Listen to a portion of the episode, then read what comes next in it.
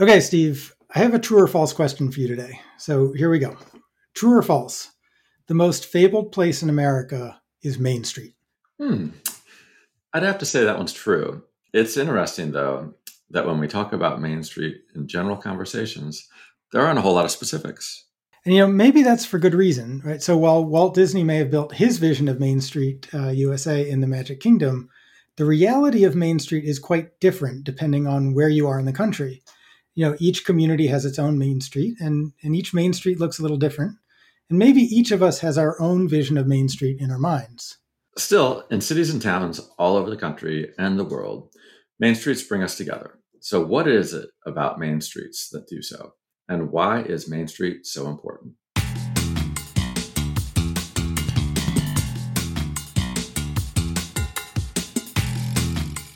Hello and welcome to this episode of the Freddie Mac Multifamily Podcast. I'm Steve Guggenmos. And I'm Corey Aber. And today on the show, we're going to take a virtual walk down Main Street, or more precisely, Main Streets, and try to understand what makes Main Street Main Street, why it's so important to communities, and why Main Streets can be at risk, and what can be done about it. And we're fortunate to be joined by someone who uh, wrote the book on Main Street, literally, uh, Dr. Mindy Thompson Fullilove.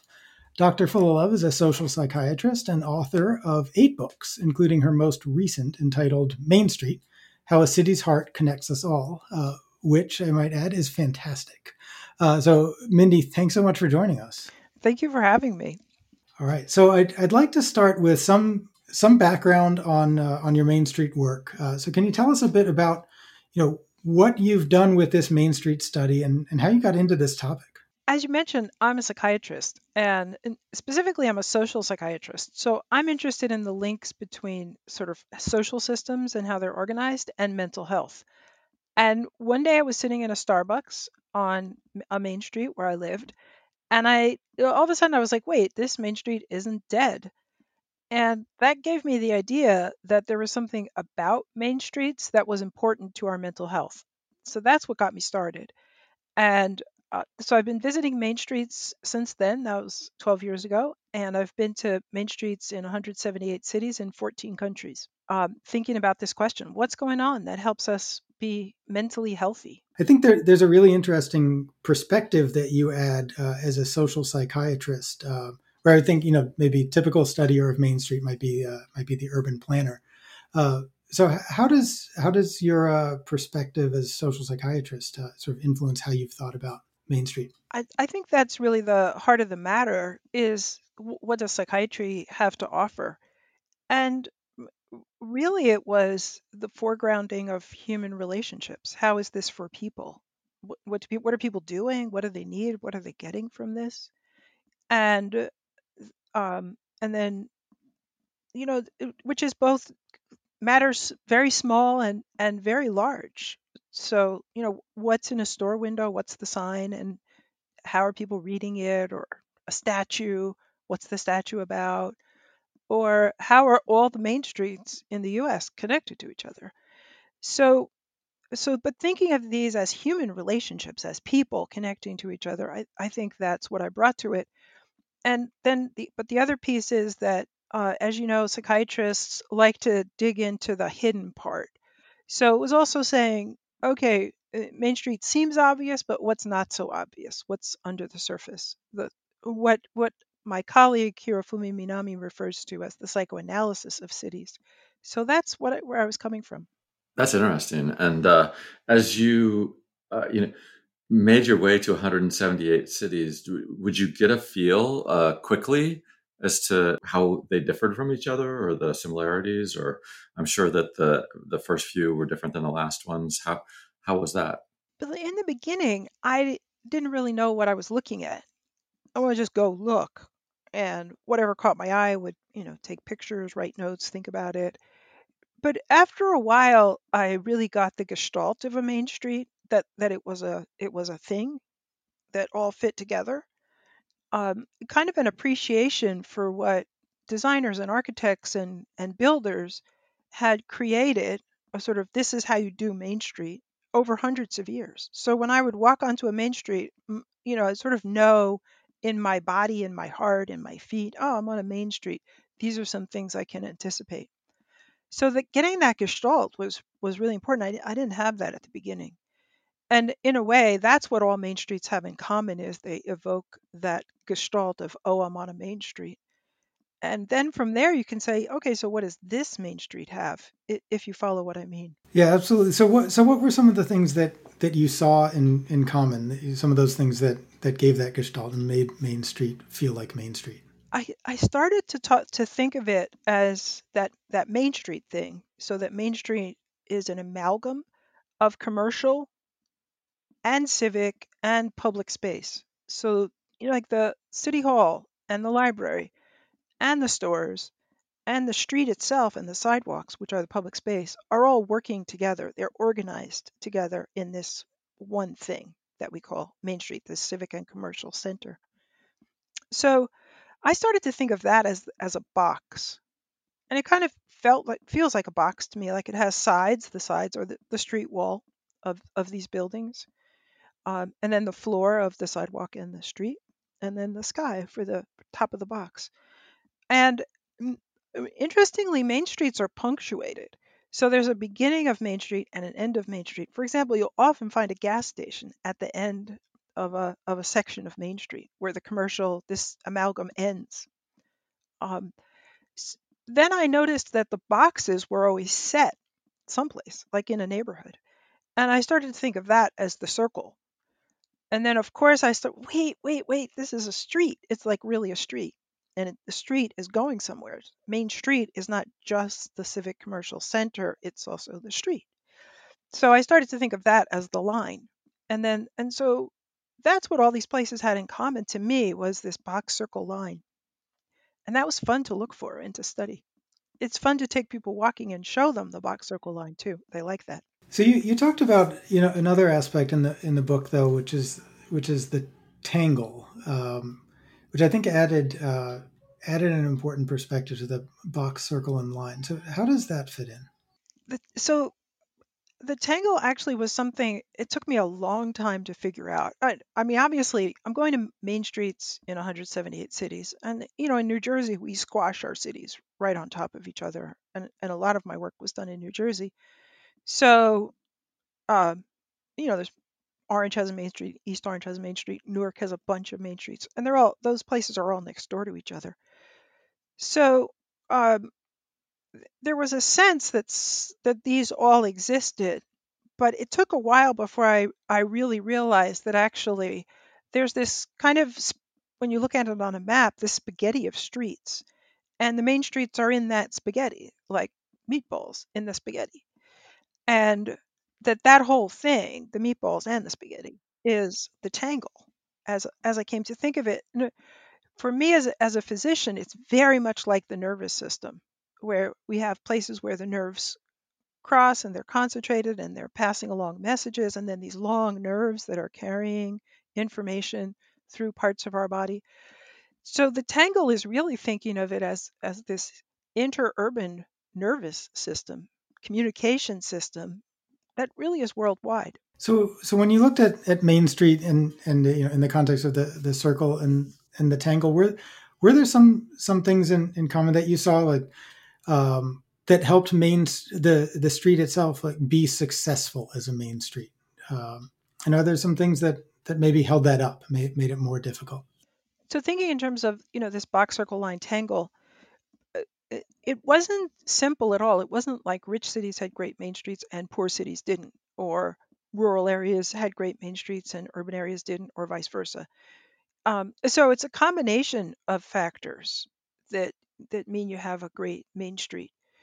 Uh, and what it seemed to me is that is that you know, for example, main streets have to be built.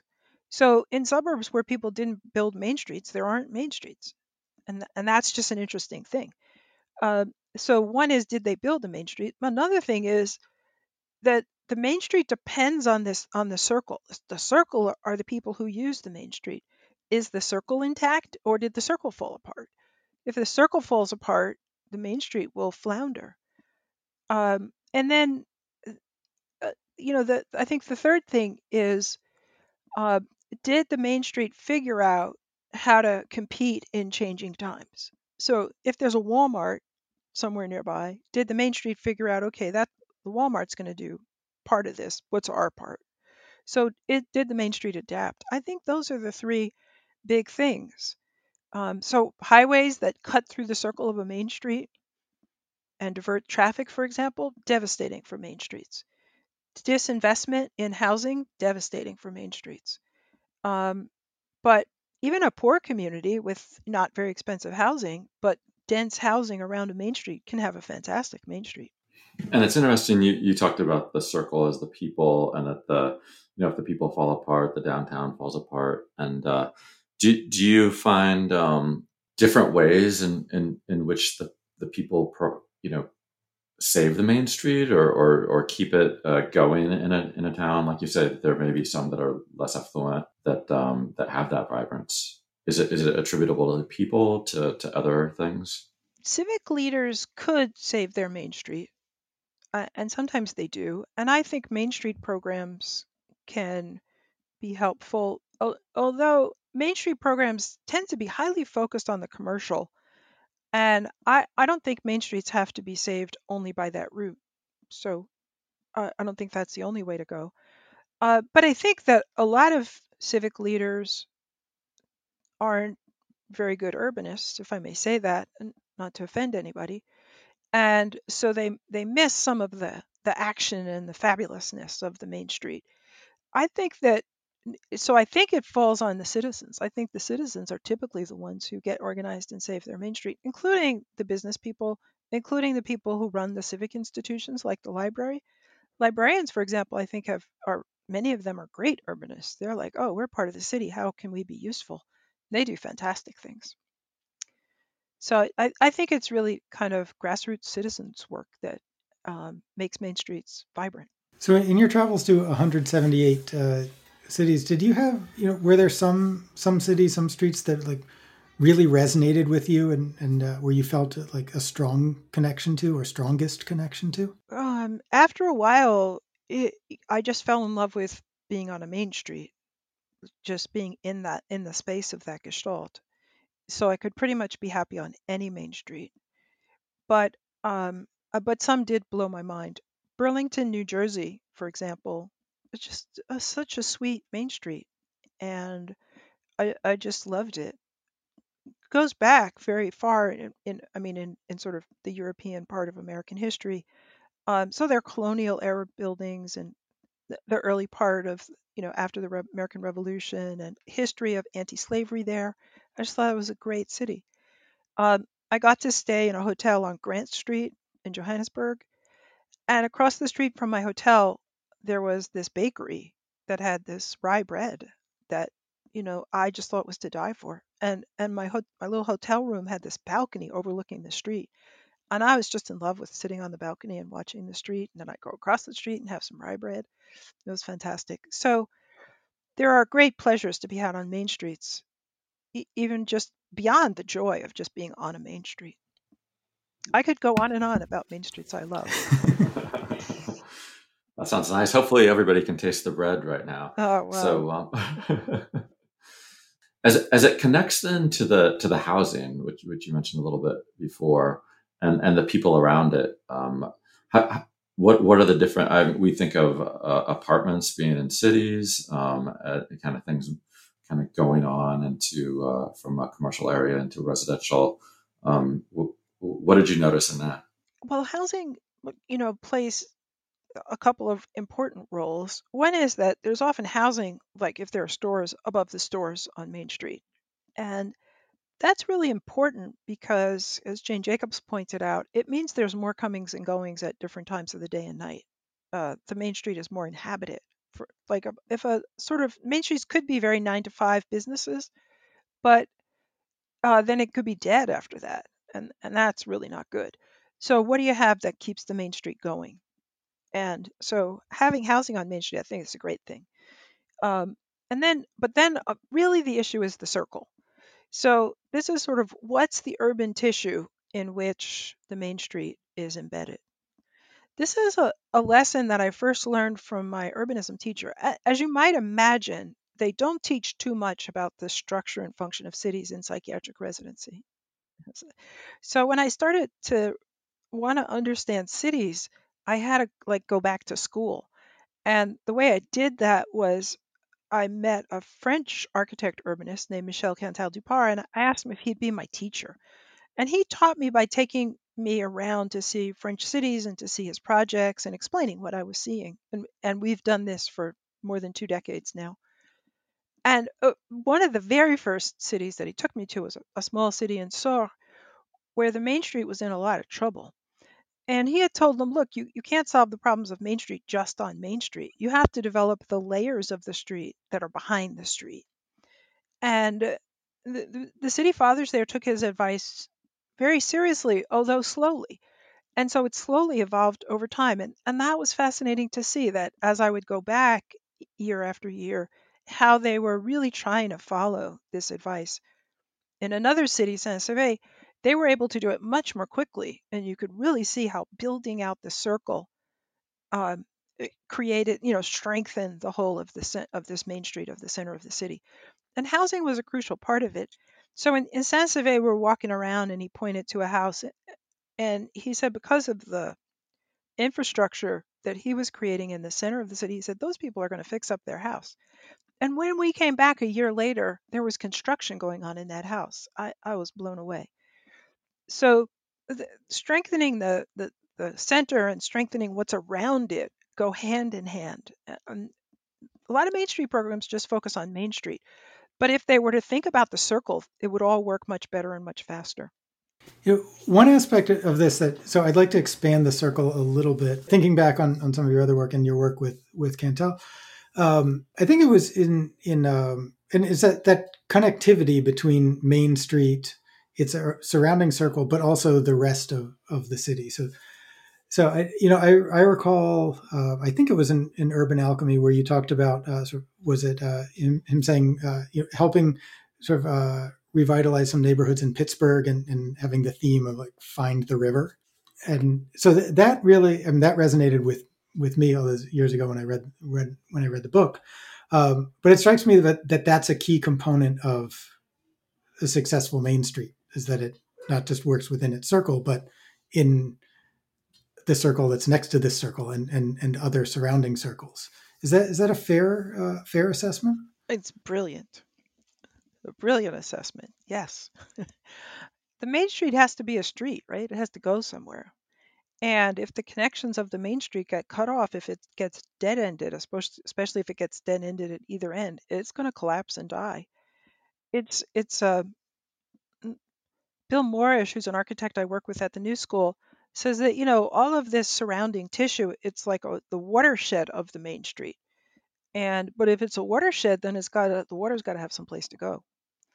The, the find the rivers pro, find the rivers comment that Cantal said to the people in Pittsburgh who were in the Hill district, but but really cut off from the slopes of the hill and from the rivers.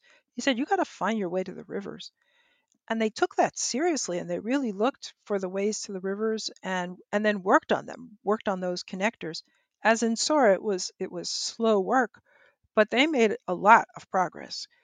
And it has really um, i think stimulated the vitality of the main street. The, the main street in that neighborhood used to be the very famous wylie avenue but it moved to centre avenue.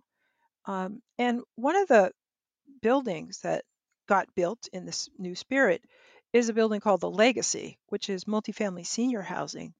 Just a, a gorgeous uh, intervention in reconnecting the on the main street, but also then reconnecting um, to history, which is a kind of another river that has to be connected that you have to connect to in a city, if that makes sense. Uh, absolutely, and you know, you, you talked so. So I think there there are a few places to to go from that. But w- one aspect is just, I mean, you, mentioned that there was Main Street on Wylie Avenue and then Main Street moved, uh, which I think is a pretty interesting idea that Main Street is not a static place, but but uh, but can change over time and and can move entirely over time. So, what what what accounted for that shift in in Pittsburgh?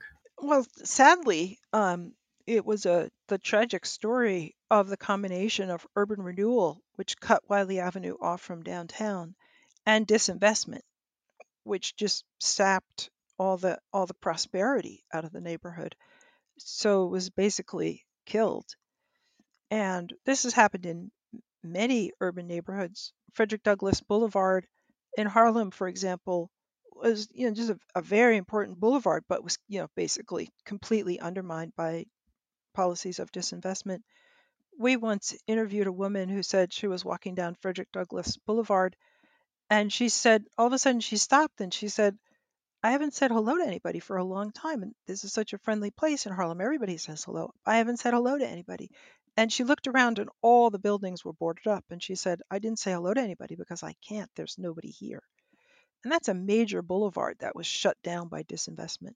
So that, that's the very sad story of losing a main street and then the and then the task in front of of people who were involved in the restoration of the neighborhood was what to do. It kind of migrated to one block over to Centre Ave, which was still connected to downtown. And, and I think that's why Centre Ave was still a through street at both ends, and that's why it could become the new Main Street. Wow! And so just one block over. Wow. Yeah, just one block over. But it, it just shows how that dead ending of the street can kill a main street. I, when you when you see the photographs of Wylie Avenue in the 50s, it was an extraordinary street. You would never think it could just disappear as a main street. You know, one one aspect of this that um, I'd like to talk about a little bit more is maybe just like the dichotomy or, or opposition of Main Street as a as a way of, of gathering, place of gathering, and, and place of, of commerce, and like the shopping mall, for example, which which certainly you know had its had its rise as, as the gathering place. Um, but you know, I'd like to you know, get your sense of, of um, how those those are different, and and how Main Street uh, maybe has a, has a more more important role in, in, in, different features. Everybody kept asking me that as I was doing the study. So I finally was like, wait, I have to sit down and answer this question. And the way I tackled it was look using a theory called eh, from ecological psychology that looks at how um, places are organized to fit the behaviors that go there. And and the part of their theory is that there are behavior settings. So streets are behavior settings and main streets are a very particular behavior setting as are malls. So the question is do you see the same behaviors in those settings? So i made a list of all the things i had ever seen on a main street. Which is a pretty infinitely varied list and then a list of things you could do in malls they're not the same at all. And and i put both those lists in, in the book to share my perspective on this. So things like uh, political marches protests for example we've seen a lot of protests on main street in the past six months. You can't do that in a mall they'll kick you out. Panhandling somebody drunk and sleeping it off on a main street you can't do that in a mall.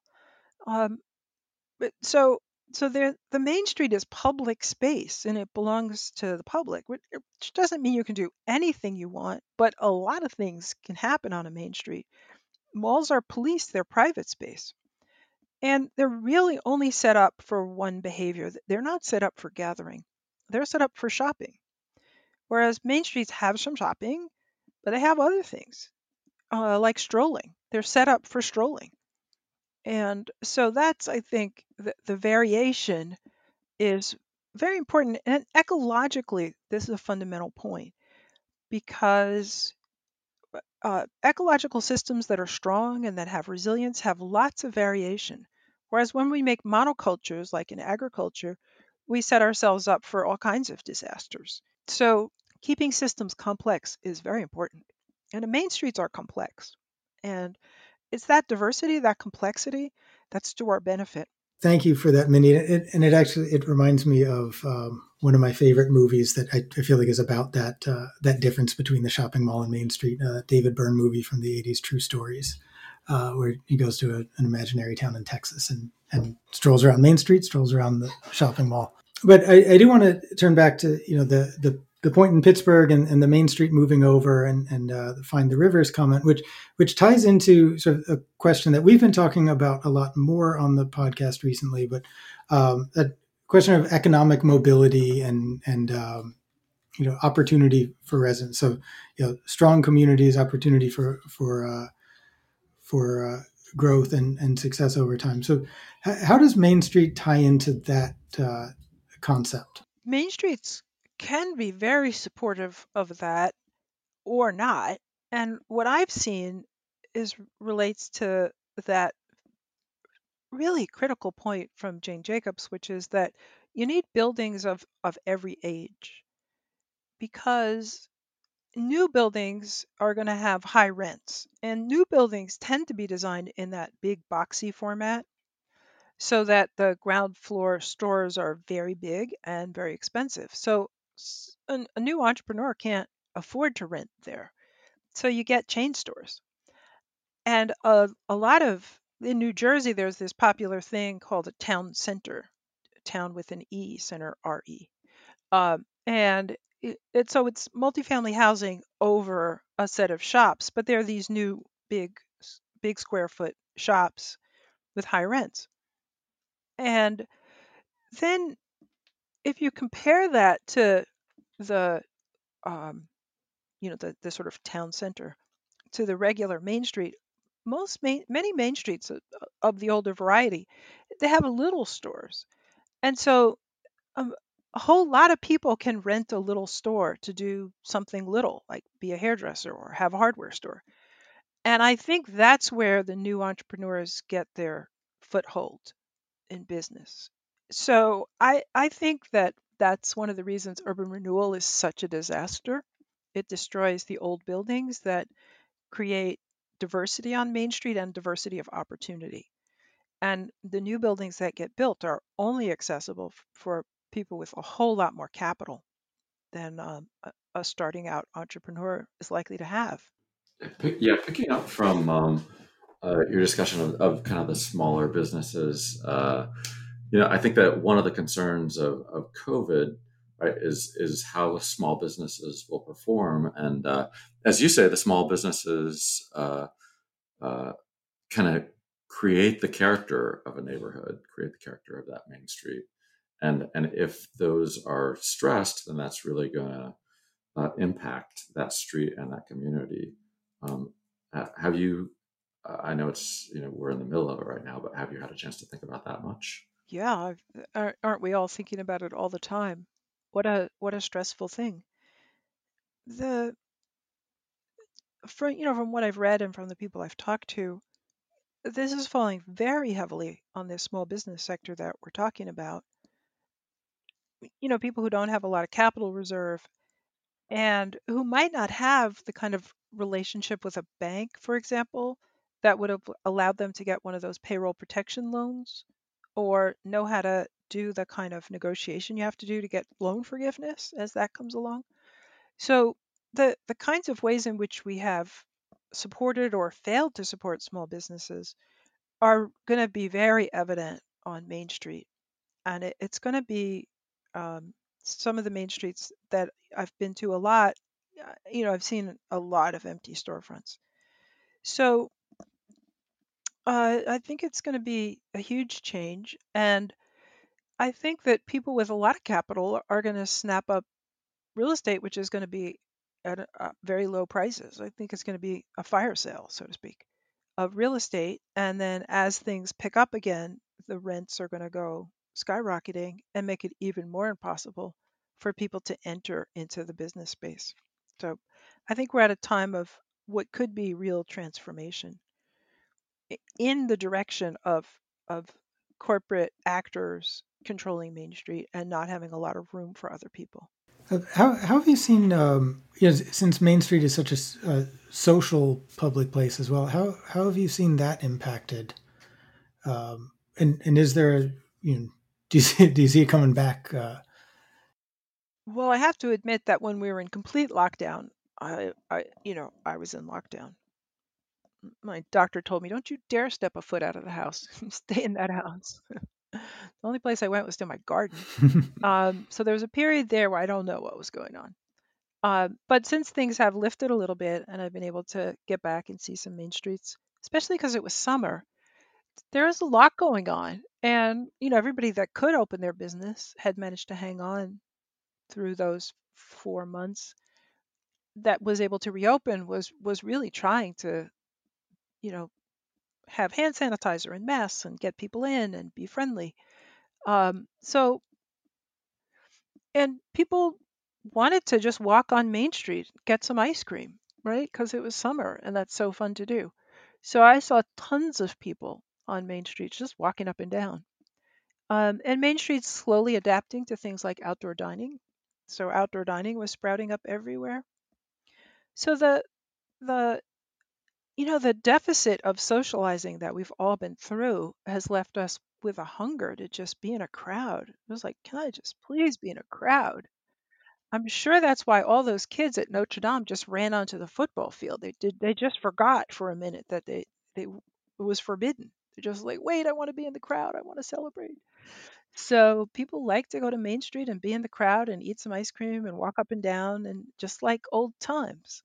It's the it's that socializing of Main Street that it satisfies our hunger to to be to be in the thing, right? People talk about the fear of missing out, but the opposite of that, which also is it's what so much of us are in touch with right now, is the joy of being in.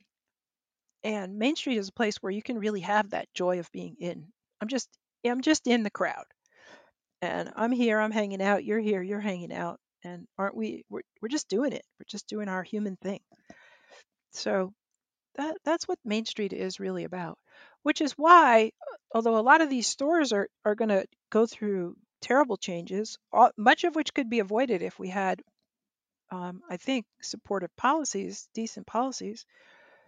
But even so, Main Streets can come back because they have that capacity to create the the moment of joy, the joy of being in. So we have to use that to rebuild Main Street.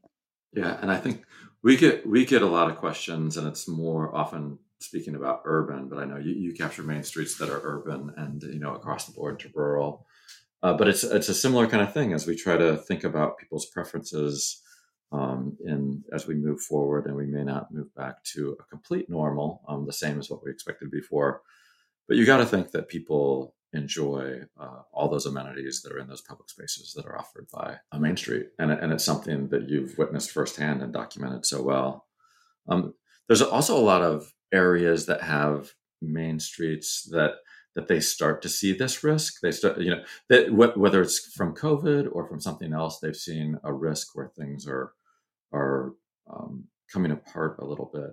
Are there are there ways that you've seen um, advice that you would give to folks that care about those areas as to how to keep them up, keep them going? You know, this is one of those questions where there's like short term, mid term, and long term. And so, you know, in, in COVID, we're constrained by by COVID.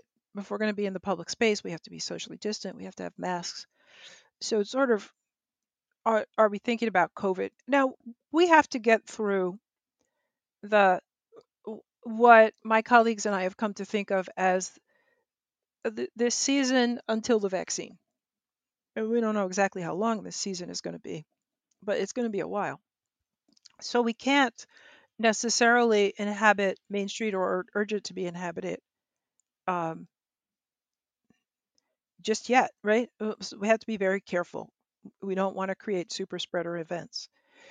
Um, so, so in the short term, we're kind of hampered. In the short term, the best policy solution is really to throw money at it, and it, it's not going to be forever. But for the next six months, businesses need some money. Government has money. Uh, in the best of all possible worlds, I think government would give these small businesses some money so they stay afloat till March when the vaccines become really available. Then, in, but it, then in the midterm, you know, after COVID is controlled and we can go back, you need to animate the space.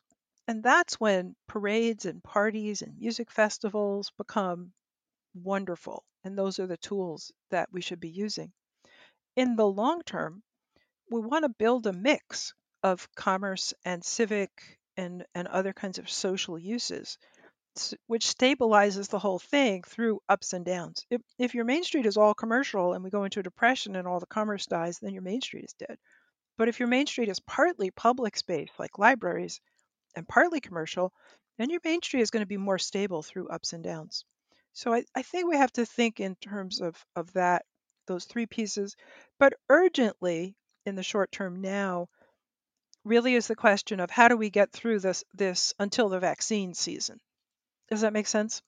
Yeah, absolutely, and and you know, at least where I live, there's been you know a tremendous amount of you know, support just from you know, from the circle uh, around Main Street of, of, you know a lot of takeout uh, from the restaurants, a lot of, you know, still finding ways to uh, uh where the the community is trying to support uh, support its neighbors, support its friends who who own these businesses, and and uh, you know work work in the businesses.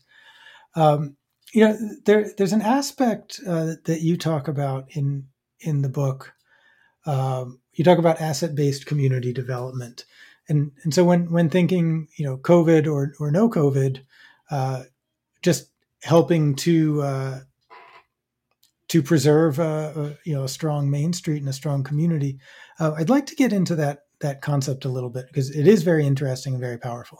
Yeah, it's a concept that's been around uh, for a long time, and I I agree. It's a very interesting and powerful concept. The idea that wherever you are, you have assets. You have people who know how to do things, and you, you want to get those people and support them to do the things they do. Um, and so, looking around in Orange, where I I work with the University of Orange, a, a free people's urbanism school, so looking around Orange and saying, you know, what are the assets of this community? One that we realized was that there's a lot of music and there are a lot of different communities that have different music. And so we said, can we pull them together? Can we can we make connections among all the communities by bringing their musicians together and then the audiences to to come hear those musicians, but also hearing the other music of the other people. Um, this is a project we call Music City, and it's really quite extraordinary. We have now this Music City Festival where more than 100 musicians, Orange is a small city, 33,000 people, but more than 100 musicians come and play across genres. So from classical to, to rap to R&B. It's just extraordinarily broad. I don't know any place where I've ever been where you can hear all these genres of music in, in a day and played actually at many levels of proficiency. So, concert pianists, but also somebody who's just learning how to play the banjo and just wants to sing are, are welcomed at this festival. That's asset based community development because the person who's just learning how to play the banjo comes back a year later and is better, comes back five years later and has, you know, got a career, become a professional musician.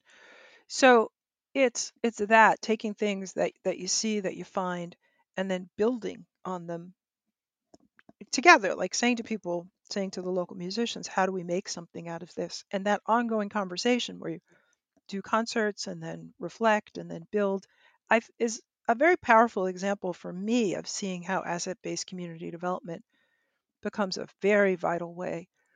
And you don't have to get rid of anybody or replace anybody or say, we don't want poor people, we just want rich people. Some of the really hostile things that for me as a psychiatrist, I find quite frightening in society.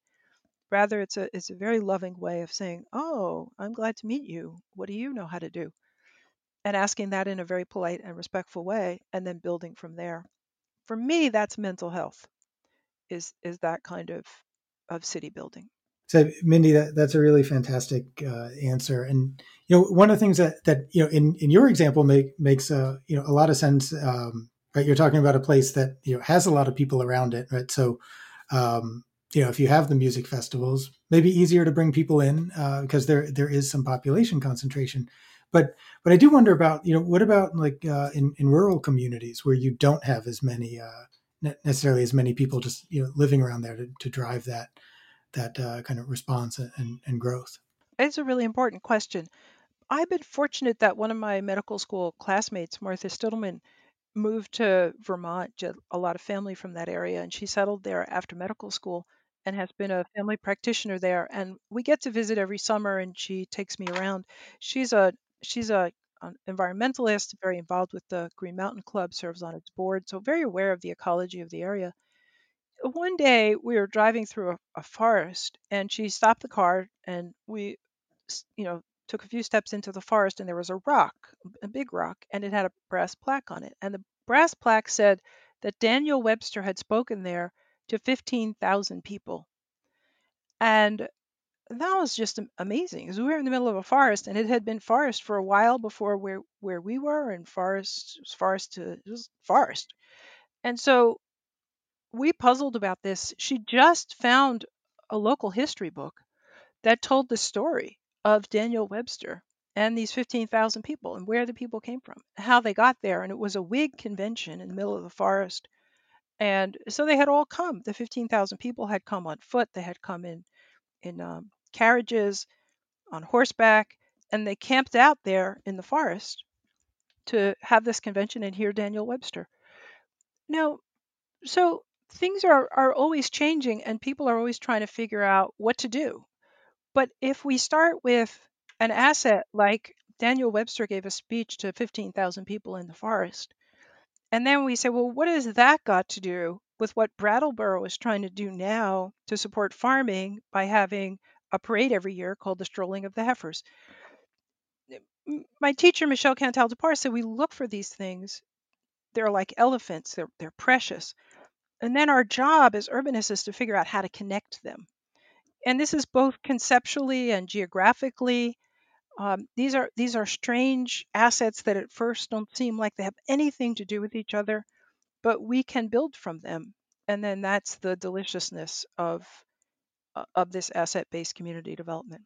Mindy, thank you so much. Uh, one, that this was a fantastic story, and and uh, you know, after talking to you today, I absolutely long to travel again and walk down main streets, uh, like, like like I did not that long ago. But but uh, talking with you is the next best thing. So thank you so much for for being on the show today. Thank you for having me. It was great. Appreciate it.